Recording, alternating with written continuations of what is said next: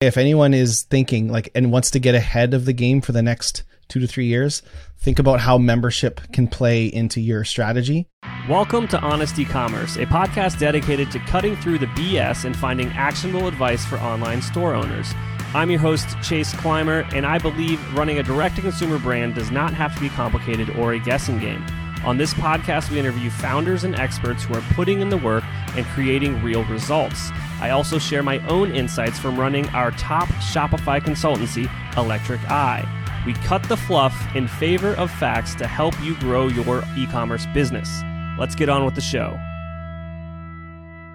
Hey, everybody, welcome back to another episode of Honest E Commerce. Today, I'm welcoming to the show uh, a guest I've been trying to get a hold of for a while. We finally got him on, Jay from Bold Commerce. How are you doing today? I'm doing awesome, man. Thanks so much for having me. I didn't realize I was hard to track down. Sorry about that.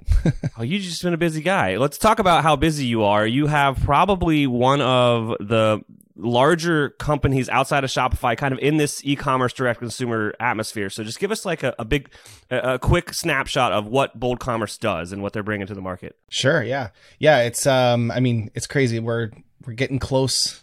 I think we're around 450 people now. So we're getting close to the 500 mark. It's been crazy journey. So it kind of started, um, I mean, we launched our, well, I'll go back just a real bit, short bit of history, but uh, I, am an e-commerce store owner and I have been since 1998.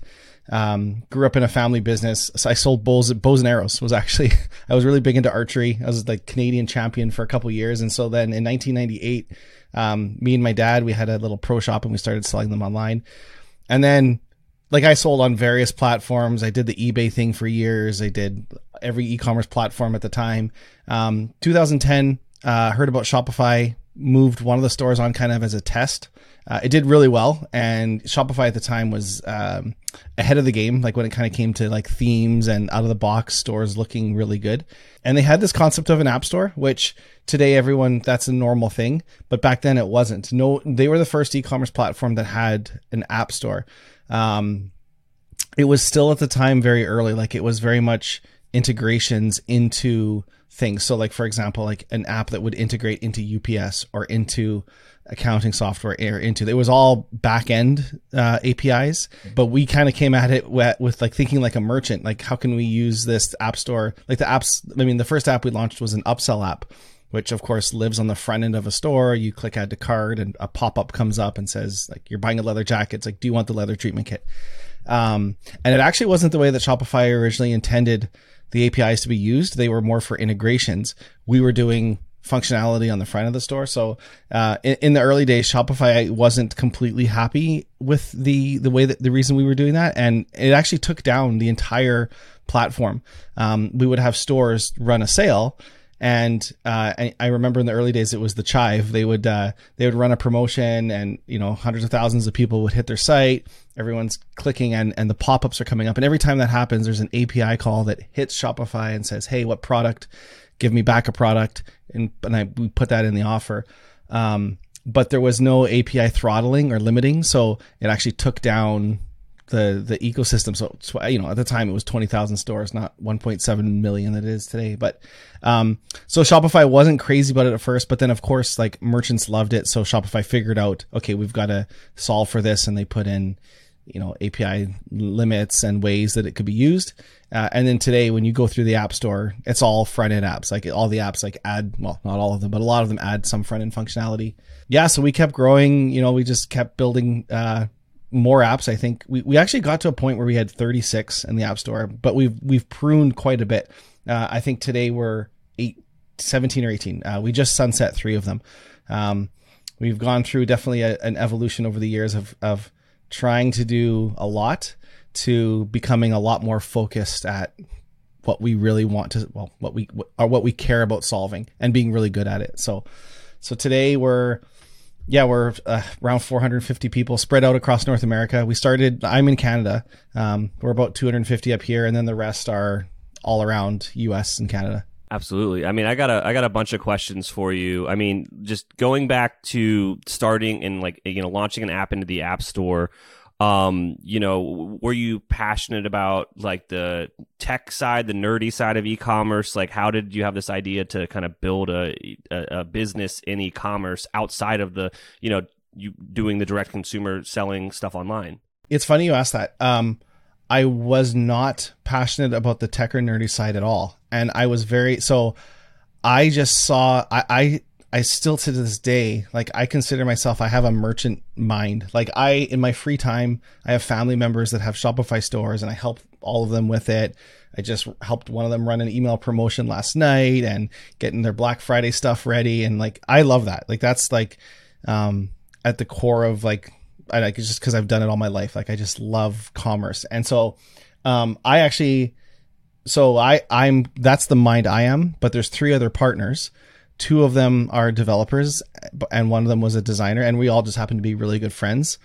So i had like zero passion about the technology or anything. I just wanted solutions that made more money for because we were still running the stores. Like mm-hmm. we actually we, we ended up selling them in like 2016 but we kept them for years and and eventually got to a point where okay like we just need to focus just on bold. Like we had these stores and the stores were profitable. They were doing great but um, you don't you don't die by um, lack of uh, good ideas. There's always too many things you can do. It's indigestion of, of good ideas. And so, anyways, we, we got rid of the stores in 2016 and just focused on on building the the, the apps. But um, but it's funny because I remember so many uh, developers and like in communities, people saying like, anybody have a good idea for an app or anybody have a good idea? And I I remember having this like list of probably a hundred ideas of things I wanted to do, but it was just not enough time and not enough people. Um, and so, yeah, I think that I, I think it's important to that the, the technology is, is amazing on Shopify, but sometimes you got to take a step back. Like that's, that's the nuts and bolts to an end. And you want to build something that adds value for, for merchant. And of course, like the tech is very important because that affects the speed and affects how it integrates with things and affects um, its robustness and scalability and everything else. But but but that should always be secondary to like the value that it's adding. And um, so, anyways, I was able to just not think about that at all. Our two partners who were developers focused on that, and I was able to just kind of like have my mind on what's the best how is this going to make a store more more money so it really like the the four way partnership was actually amazing um, to kind of get that in the early days yeah i mean uh, you still see reddit threads and you know people asking in uh, facebook groups they're like oh like what's a problem that needs solved like who like give me an app idea like everybody still kind of wants to get in because honestly you know there's still money to be made in the app ecosystem within Shopify. There are still awesome ideas out there to be conceptualized and built out and sold on the App Store. Like it's yeah, I, obviously you guys have been in the App Store like kind of since the beginning, but I there's so many things that you can still do. When we launched our first app, I think um, I think there was around 40 apps, 40 or 50 in the App Store. Uh, today there's over 7,000 something. I don't know exactly. Um, it's definitely changed. I mean, every day, like we we have a few areas that we focus, and it just seems like every week there's like another one in there, and um, a lot of them are are free or they're. It's hard to tell what is supported and what's not, and um, it's definitely become a crowded space. But I will say that like the cream always rises to the top. Like if you're building a product that adds value for merchants, you care about it, you care about supporting it you're passionate about the the space or the problem you're trying to solve and and even if it's like something that someone suggests to you and maybe you don't have a lot of history you research it and you become you'll you'll you'll do well like there's i agree there's a lot of e-commerce in general is um is still only i don't know what it is like 19% roughly of total retail so um it's not just the potential in shopify it's the potential like in the entire market. Like more and more people, and the pandemic has of course accelerated that. But uh, I'm very bullish on on e-commerce enablers. So like an app company would be an e-commerce enabler. Oh, absolutely. And I, what I've noticed recently is the new I don't want to say flavor of the week because that sounds like they're they're bad or anything like that, but like the new hotness or whatever, it usually comes out within weeks of a new API release. And I have two examples off the top of my head. Um, when they first released the checkout API, like a year and a half ago or something, um, I kind of watched this guy Gil uh, Gil Greenberg, he kind of worked in public and launched that checkout promotions app, Mm-hmm. and it was for the like the Shopify app challenge. And then he quit his job, and now that's all he's doing. And it like, was a really awesome journey to watch on Twitter. So that came out like right on the tail end of that checkout API thing. And then now Ann Thomas just launched design packs on like the um what was that the online store 2.0 and sections everywhere kind of launch so uh, if there's developers out there that are thinking and like looking for ideas like there's a there's there's something that you should do 100% and even within a certain space whatever it is there's different ways to solve it. And and i can tell you like we um like subscriptions are very big for us. We we have upsell we have different tools. Um there's always going to be multiple versions of it. It's it's like it's like apps in an iphone. You know apple makes a very good calendar. They make a very good to do app. They make a very good what um, maps app but you but you probably don't use all of the apple products. Um, and then if you use a different one other people might depending how you use it and what you're using it for there's going to be room for um, solving it in, in a different way or finding a niche within it. Um, and especially when we're approaching 2 million people on the platform like the pie is getting bigger and and the mindset of you know there's only so much pie and if i if i take a bigger piece someone else gets less. That's like the zero sum mentality. And it really isn't that because uh the the whole space is growing. So me and you can have an app that essentially do the same thing and both thrive and and be essentially friends. Like it doesn't have to be um it doesn't have to be like that. Now that that could all change when markets mature and like eh, or you know like it definitely is but right now it's not like that. Well you touched on two things there that i really want to highlight the first one being is i don't think i've ever been in a community that's like the shopify partner app ecosystem. There is such camaraderie and you want everyone to win. It's everyone has this like uh this like rising tide raises all ships mentality like referrals galore and it's it's such a fun place to be in um i know i experienced that on the agency side and i've, I've kind of heard similar things on the, the app side. Yeah it's true. It's um you know shopify's always i have to give credit to them. Like they've always done a great job of positioning themselves against the against the incumbent, right? Like in the early days, it was, um, I, I, I remember when it was BigCommerce. Like now, like BigCommerce probably isn't much on, on their like crosshair anymore, but um, it's still some, it's still, I'm sure, consideration. But then it was Magento, um, and then it was, you know, now it's now it's Amazon, you know, arming the rebels, and but they've always been able to really build a rally cry and the partner community is on board and we're empowering the the the small merchants and you know that's um that's kudos to Shopify for you know they say the best brands tell great stories. And I'm not saying it's a story. I'm I'm saying like they're doing a good job of actually relaying what they're doing.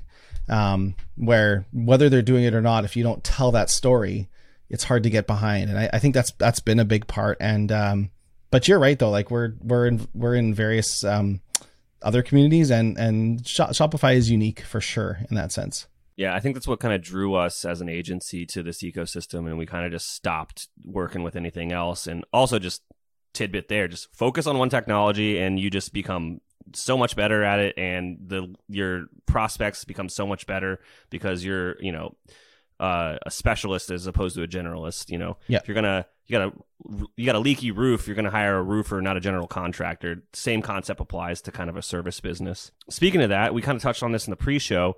Uh, so Bold wasn't always just an app company, and I think that's an interesting little tidbit we can touch on there.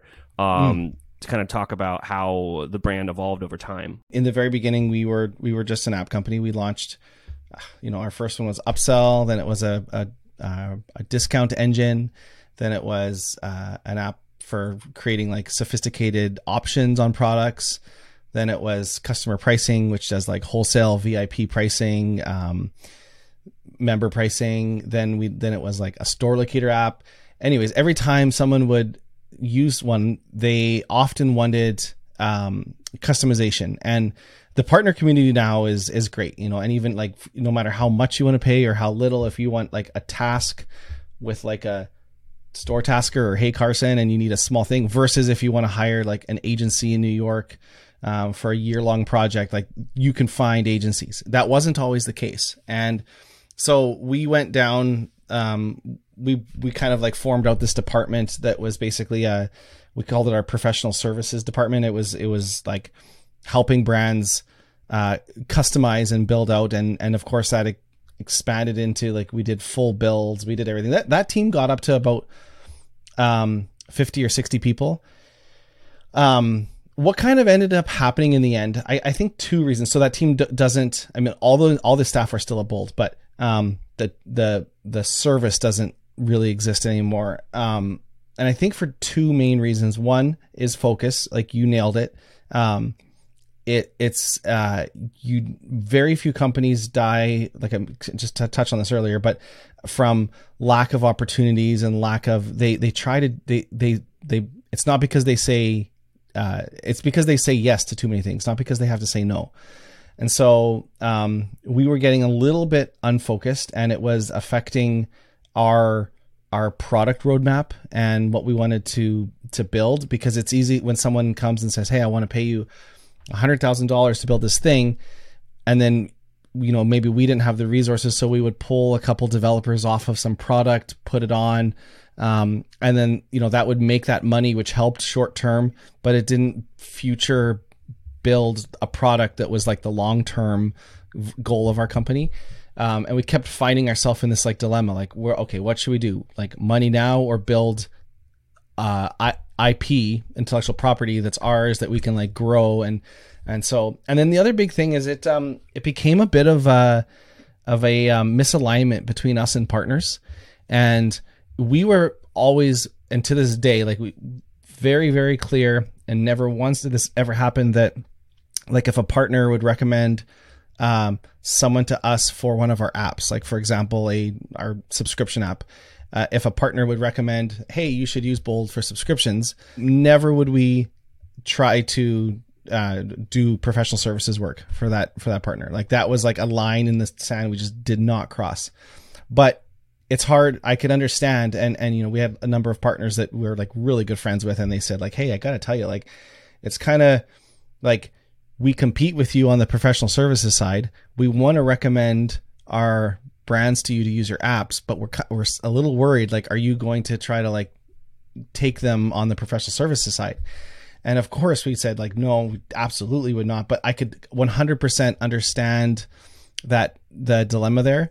Um, and so basically, right at that point, like we said, no, we're shutting down our professional services department. We we want our goal at, is to enable partners. We we want to be the most partner first app company there is. Like that is our one of our like OKRs for the year is and so um and that's why we've been so focused on like building our apps all API first and headless and uh, like we have a team focused on developer docs and so that partners can take it and build anything they want on top of it. Um but we did we definitely didn't want that concern that if that there might ever be something that like a client might move to bold like that would that will never happen. And so anyways that, that department we shut down. We only do product now.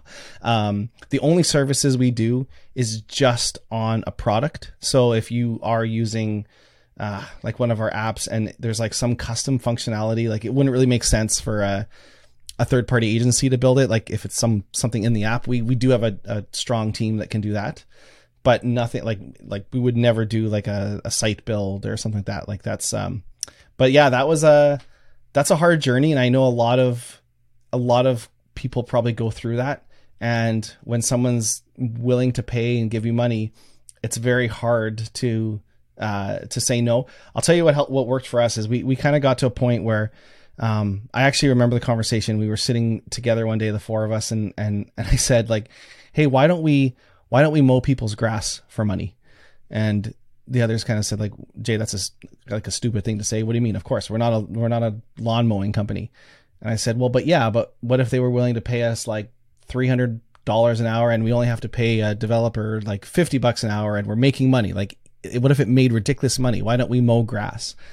And, you know, the answer is, well, like when we thought about it, we we're like, yeah, why don't we mow grass? Like if it's super profitable, why don't we? But the the reason we decided in the end was it doesn't build the value of our company. So there's things you can do that make money that don't grow the value of the company and there's things you can do that maybe don't make money but they grow the value of your company. So we started to shift to decisions that if it, it was does this grow the value of our company? Making money was secondary um, because we knew if we grew and, and, the only way that we would grow value in the company is by building products that made more value for merchants. And so that was the line for us. Um, agency work is great and we work with tons of amazing agency partners. It just for us it wasn't our long term long term goal so we had to we had to trim um, so we, as of today, yeah, we don't do any agency work anymore, and so we we send a ton of work to partners. Absolutely, and I think we've got some referrals over the years. So thanks for that. Um, no problem. Try to send more. thanks. Uh, so there's one thing I just remembered from when we were talking about kind of just like the uh, the ecos the app ecosystem, and you you kind of touched on it, but I really want to highlight it here, which was the the concept that there are, there are many apps that do the same thing, and I think that's something that someone that maybe turns off a younger entrepreneur is like, oh, there's already someone doing that. Like, there's no way I can do that, which is uh, that's a bad mindset. And what I want to tell you right now is if there's someone already doing it, all that tells you is that there is a market for that solution and you should double down on that idea. Yeah, totally. I think um I think someone else in the space is a reason that that you might be successful at it. I couldn't agree more. Um, I would actually be concerned if you were doing something that nobody else is doing. Mm-hmm. Um, if if that was the case, so maybe it's a red herring or something. You know, you might be wasting your time. Yeah, and and if that is the case, if you do have an idea that no one's really doing yet, um, reach out to merchants and uh, get like 10 on board to to be your first 10 customers and ask them uh, ask them to pay. Uh, don't just say like hey i'm going to give you this for free because i want you to help test it. Um, like pitch them the idea and if they're not willing to to pay, they, they probably don't actually value the idea. They're just doing you a favor. Mm-hmm. The hardest thing in the early days of any entrepreneur is lip service from friends and family. And they're doing it out of a good place. Like they have a good heart, but they'll say like, Oh, that's great. Yeah, that's, oh, oh yeah, everyone will buy that. But until someone actually takes out their credit card and is willing to uh, pay for it, that's the, that's the only vote that matters. So try to and, and, if you if you don't have the ability to I mean you you can go in communities and forums or you can reach out to partners. Like if someone if someone reached out to me and said, "Hey Jay, I'm I'm thinking about building app. I'm looking for like 5 or 10 people. Like can you think of anyone like I could probably think of like a 100." Um and and if I reached out to some merchants like they would probably be happy and if it was like a product that solved for, you know, inventory or some solved for um, tracking affiliate marketing or something else, like I might know. And people are always willing to help. Um, if it helps a merchant and it doesn't, there's no conflict of interest and it's a win-win. Like, um, but yeah, that's that's uh, definitely we've launched products for sure that um, that there was no competitors. Um, and we didn't really like do a lot of market research. We just thought, well, this is probably a cool idea. Like we think like one or two merchants like asked for it. So we thought, oh, that's a signal that everyone should want this. And that's why we at one point had 36 apps and today we have 18. Like we've, we've cut a lot. If you're struggling with scaling your sales, maybe Electric Eye can help. Our team has helped our clients generate millions of dollars in additional revenue through our unique brand scaling framework. You can learn more about our agency at electriceye.io. That's E L E C T R I C E Y E.io. Mesa is the Shopify expansion pack to level up your brand. By turning all your internet connected apps into your business epicenter, Mesa can lighten your workload and tame the day to day chaos of running your store. Join other successful brands that have learned how to balance clever workflows with a solid infrastructure to get more done without more overhead.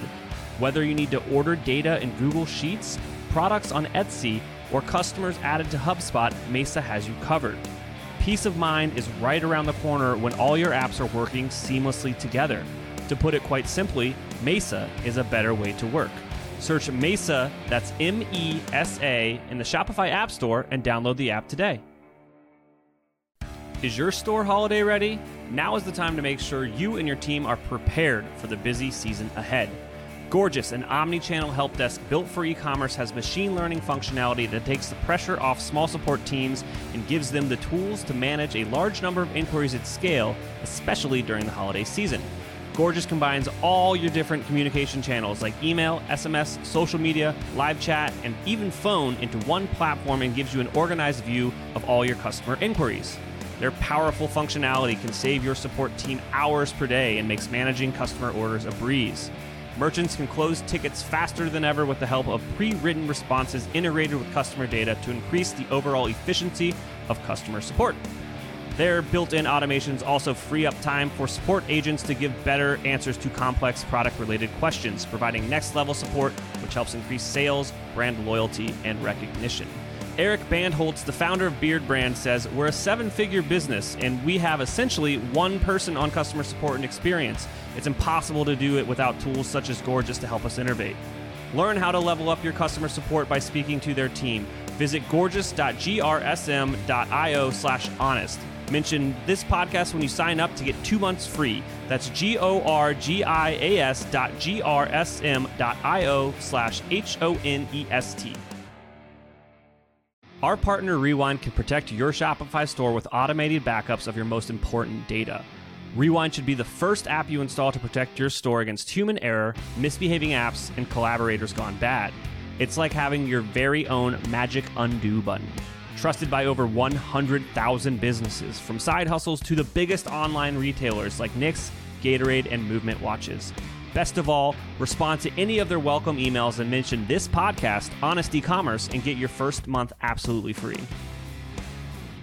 Getting an online business off the ground isn't easy. So if you find yourself working late, tackling a to-do list that's a mile long with your fifth cup of coffee by your side, remember, great email doesn't have to be complicated. That's what Klaviyo is for. It's the email and SMS platform built to help e-commerce brands earn more money by creating genuine customer relationships. Once you set up your free Klaviyo account, you can start sending beautiful branded messages in minutes thanks to drag and drop design templates and built-in guidance. And with e-commerce specific recommendations and insights, you can keep growing your business as you go. Get started with a free account at klaviyo.com slash honest. That's K-L-A-V-I-Y-O dot com slash H-O-N-E-S-T. Let's pivot a bit now. And we were talking about how, uh, you know, we've seen some success with new apps kind of coming into the space on the tail end of new API releases. And you guys just completely redid one of your apps on the tail end, or actually probably during the API release. I know you guys got an inside scoop at Shopify. so let's talk about the new, uh, the new Bold subscription app. Yeah. Well, we were, we were, yeah, we were involved in the, in the build process. So like we worked with them, um, uh, actually helping out like test the APIs before they were before they were released. Um, that was the uh, kind of like second or third attempt. Like Shopify tried a few different ways, um, revamped the whole thing. So uh, yeah, long story short, now you know um, last November Shopify introduced APIs that allow uh, essentially subscriptions to flow through their checkout. So it, it was kind of good timing for us because we, for the past two years, had been working on another version of our app that we were calling, we were, we were at the time calling it Bold Subscriptions Pro. We had our, we had our normal Bold Subscriptions app. If you went to the store, we used to be called recurring orders, uh, Bold Subscriptions, but, um, essentially it was an app that we tried to build every feature into, like our version one. We thought like it had like every feature you could imagine. Like you wanted like do convertible subscriptions where subscriptions like automatically swap products for try before you buy or like buy something large. Dynamic discounts you could program in um, build a box functionality like buy buttons um, email upsells. Like we built everything in and it was very powerful. But what it wasn't was it wasn't super flexible. Like it was pretty rigid. Like we didn't think of how can we like we when it, when it, when there was a problem or a feature, we tried to solve it in the app, and that's that's very common um, when when merchants are saying like, "Hey, we, this it's missing this feature, it's missing this feature." Um, like, and as a product developer, your mindset is if someone says, you know, there's a saying, and I love it. It's like if there's a if there's a screw, uh, if you're selling a a screw a screwdriver, let's just say, um, you know, the the you might think it's all about the screwdriver, but what the customer actually wants is they want um, a screw in the wall. They don't actually care if it's a screwdriver or what gets it in. We just think it's a screwdriver, but what they really want is a screw in a wall. And then actually, is it even about the screw in the wall or is it about uh, the shelf they want to put there? And then if you go one step further, is it is it the shelf that even matters? Is it they want a place to hang their books or to set their books? So when you take a step back, and what we've tried to do over the years is get really to the problem, not just like the like the the lipstick in the front to solve it, but what's really the problem? They they want to when we understand, okay, they really want just a place to hang their books, we can forget about everything else and look at that, and it makes you think differently about how you solve it. And so with version two, uh, well, it was Bold Subscriptions Pro. It's now called version two.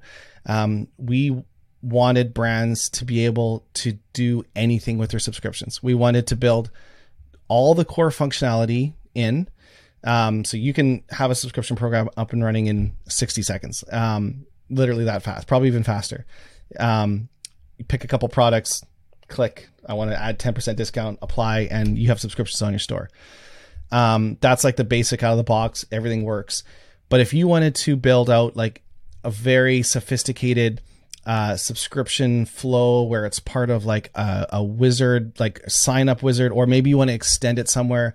Maybe you want to have subscription functionality like in SMS or in Alexa, um, or by voice or by email. Um, we have a lot of brands do this and it works really well. Instead of, I don't know if you subscribe to something, you ever forget your login, or you probably have got something for a couple more months because you're like, oh, I keep forgetting to log in to change it.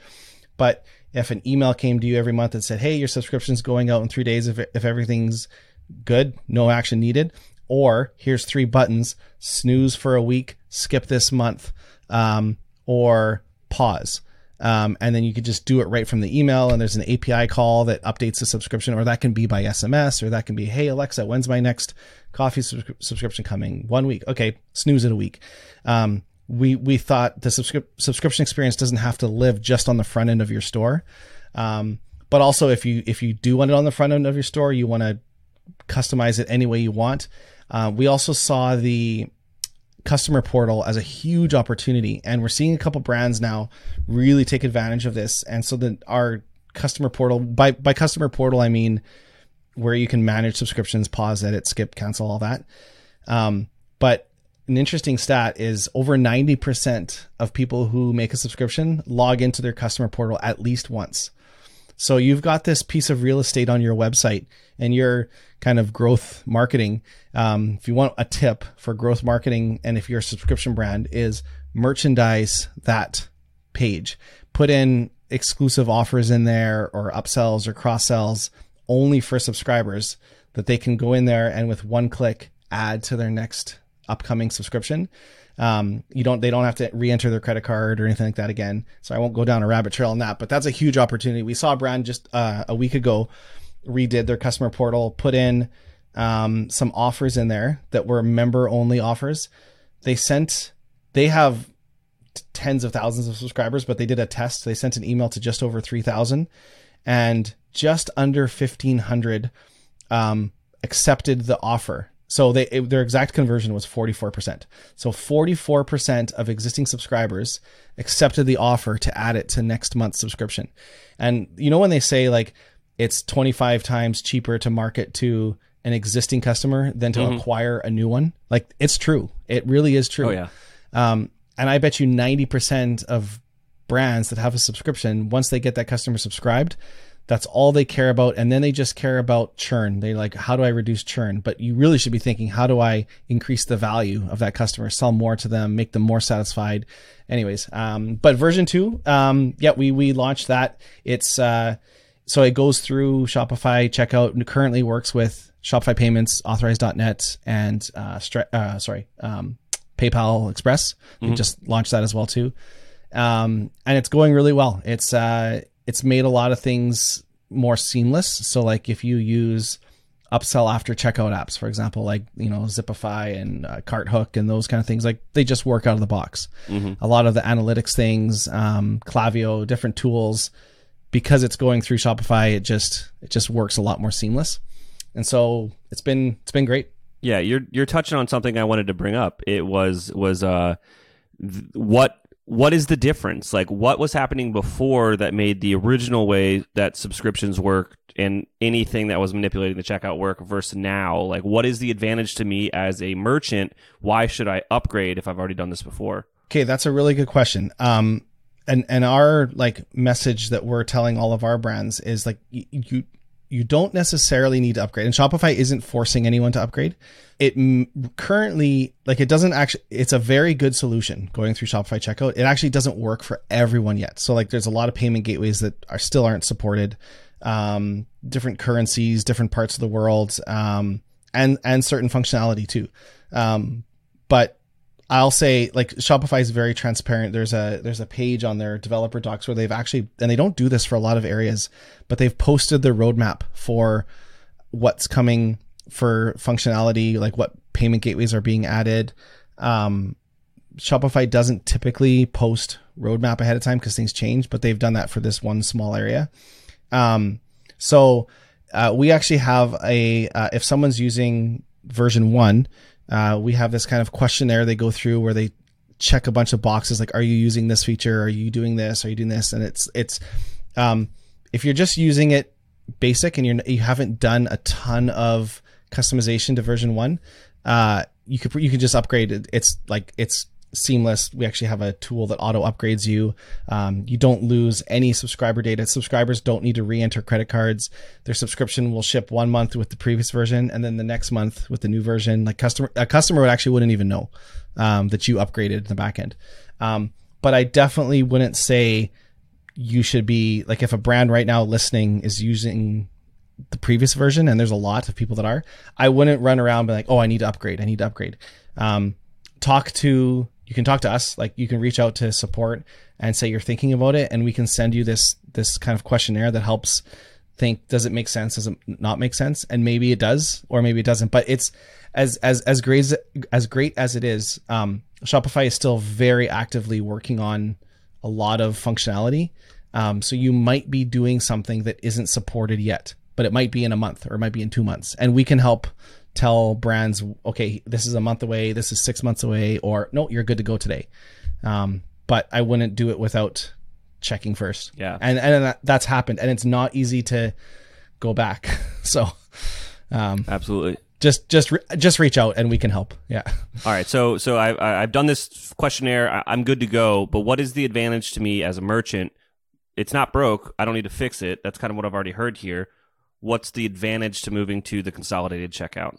The main thing is it it's one checkout to manage. So you're going through shopify's checkout. It it is a, a, number of other apps just work out of the box. So if there's other functionality that like if you're doing things with um you know uh thank you emails maybe you've customized maybe you're using like a spently or receiptful or like you're using like a upsell after checkout app or you're using i don't know some analytics like um actually the analytics ones they're still not quite fully um there's still some work to be done there, but but a lot of the apps do work a lot more seamless. Yeah. Um, there's still some work to be done, but but in general, like I mean, there actually isn't a choice. So like if you go to the App Store right now and install any subscription app, it's going to go through Shopify checkout. They've they've kind of said that like no more apps can have their own checkout for subscriptions and then Shopify checkout for one-time orders. So um, eventually everyone will be on Shopify checkout. Um, it's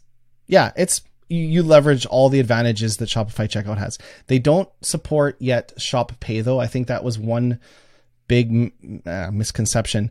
So it supports Shopify payments. And what that means is Shopify payments is a gateway, Shop Pay is a payment method. So Shop Pay is merchant is customer facing. Shopify payments is merchant facing. So if I use Shopify payments, I'm, I, I create my Shopify store. I use Shopify payments. Uh, and that means I can accept Visa, MasterCard, American Express, whatever. Now, if a customer checks out on my store, they don't see Shopify payments anywhere. They just see enter my credit card. So that so the customer still has to enter their credit card. They don't get that one click shop pay experience. Mm-hmm. Um, that's not available yet for subscriptions, and that's been a bit of a um, a lot of I think a lot of people get confused in general the difference between Shopify payments and Shop Pay. Um, so they think it's one and one and the same. and they and, and they want to switch. Yeah, they did a really good job at naming those. Yeah. well, now it's I, I think we've done a pretty good job getting people clear on it, but Yeah. that that was one thing that caused a lot of confusion. So Yeah, I think we danced around it, but I, I- let's just I just want to really call it out here right now. Is so, so like with, historically with any applic- app in the App Store for Shopify that was manipulating the checkout via either like subscriptions or post purchase upsells, anything, the old method it would clone the checkout experience. Some people wouldn't even notice that they had a different checkout. Uh, you know, unless it was really called out by the brand or they're actually reading what's going on with installing the app. So basically, it'd be the whole front end experience of Shopify all the way to the cart.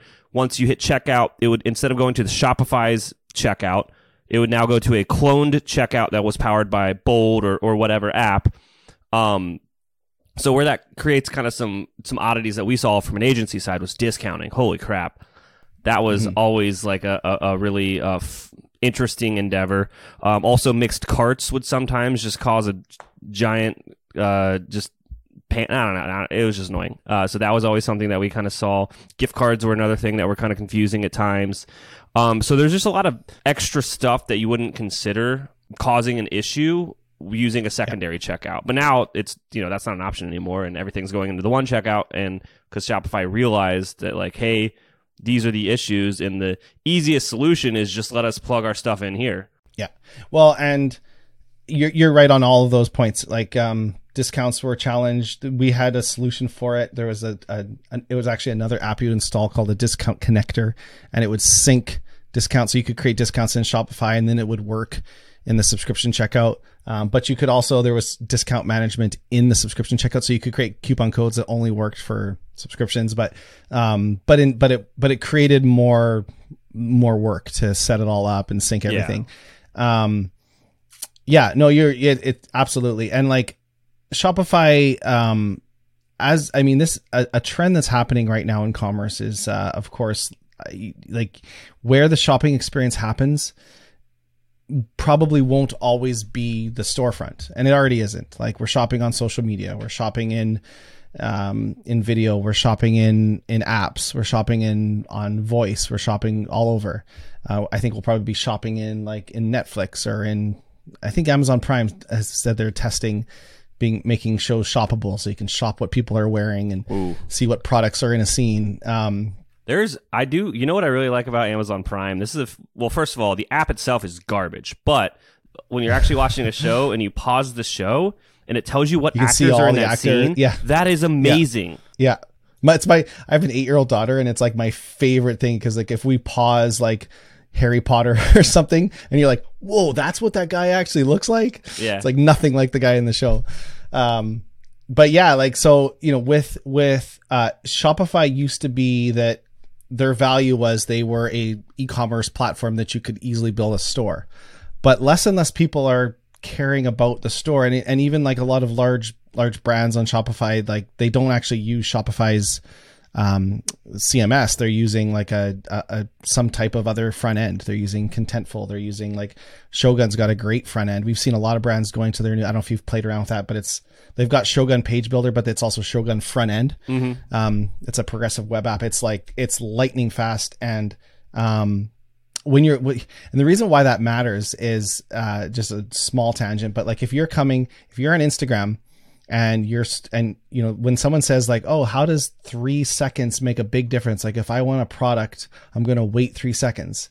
And that's true if you're searching for it on google. Like if i'm searching for i don't know like snowboard boots or something and i search for it on google i'm going out and i'm like spearfishing i'm looking for that product. I'm hunting. I'm going to find it. I'm going to wait for a page to load but if I'm scrolling on Instagram and my thumb is moving a mile a minute and I see an ad for something, and if I click that ad, and if the page doesn't come up as fast as the next post, like I'm I'm X I'm on because it's kind of like this mindless thing, and so that's where these lightning fast front ends help out. Is uh, we're seeing uh, social co- brands come from social, their conversion be like over thirty percent by by moving to like a, a lightning fast front end. So long story short um, the value when you think when you're a company you have to think like what is our value to the customer and shopify's value used to be that it was the store but as less and less transactions uh, um, initiate there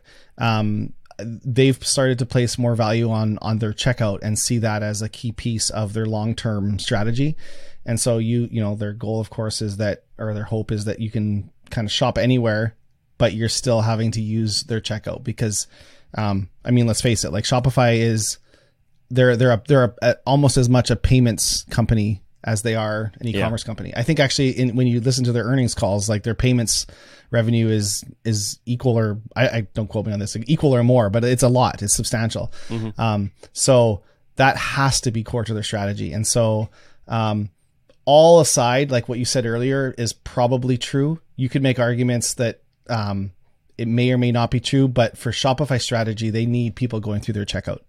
Um, it isn't like the world was complaining about these other checkouts. There was some issues, there was some rough things, but like it's it's core to where Shopify needs to be in five years. Mm-hmm. So, which I think I'll, I'll say like I think it's a good thing, and I'll just like I'm not saying that it, this with any type of like oh they did this because it's a long-term strategy. I I think it generally makes things better for merchants. Like it, yeah. it is a it is a like it's a great experience. Well, so. it just you know it makes things way more seamless, and it's like merchants want to sell their product. They're, they're product people. They have they're creative. You know, they don't they don't want the technical stuff that comes along with computers just being computers, which to anyone that doesn't work with them all day long, they are so dumb. They only do exactly what yeah. you tell them.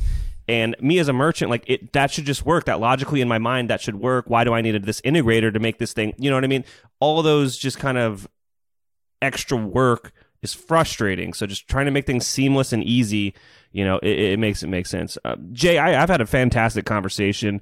Um, is there anything that I forgot to ask you about that you want to share with our listeners? No, I'll just add this. I mean, on the topic of subscriptions, like this version two, like right now we're we're uh, giving away free for sixty days. So like if anyone is thinking about starting subscriptions, um, uh, Gartner Research put out a, a, a study, I think it was about a year ago, that by 2023, it was 75% of D2C brands will have a subscription membership offering.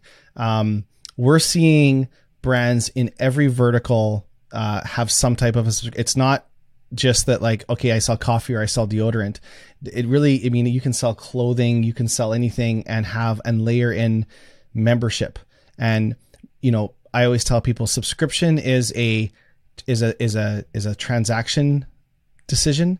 Membership is really what your customers crave, and so and and a subscription app is a way to monetize membership and membership can be access to exclusive content access to you. You're the you're the founder. If you have like i'm a member of like one of our clients is uh, foreign affair winery. They they use our app but i'm also a member.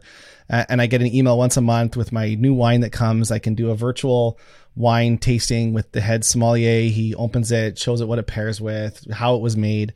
Like that's value that members members crave, things like that.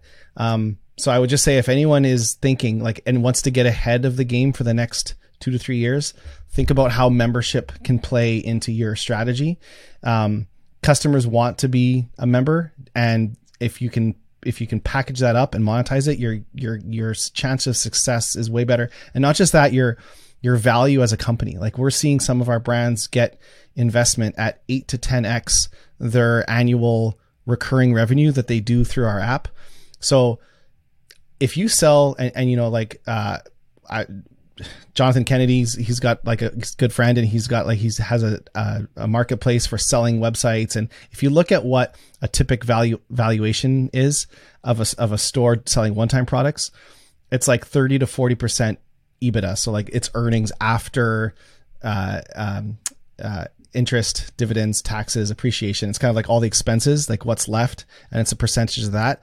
But brands that are doing recurring revenue, they're getting uh, like eight to ten x top line. So a, a, a brand doing a million dollars in subscription is potentially worth eight to ten million. A, a brand doing a million dollars in one time is potentially worth three hundred to four hundred thousand. So it's it can drastically change the long term value of the company. So we're big proponents of it, and that's why we've really doubled down. So I would just say if anyone wants to uh, get started, we'd love to help, and we're we have it free for sixty days for anyone to try, and um, be awesome to work with some of the people listening. Yeah, yeah. What's the URL that I go to if I'm interested in this? Yeah, just you know boldcommerce.com, and it's right up at the top. Just click on subscriptions. That's the easiest way. Awesome, Jay. Thank you so much for coming on today. My pleasure, man.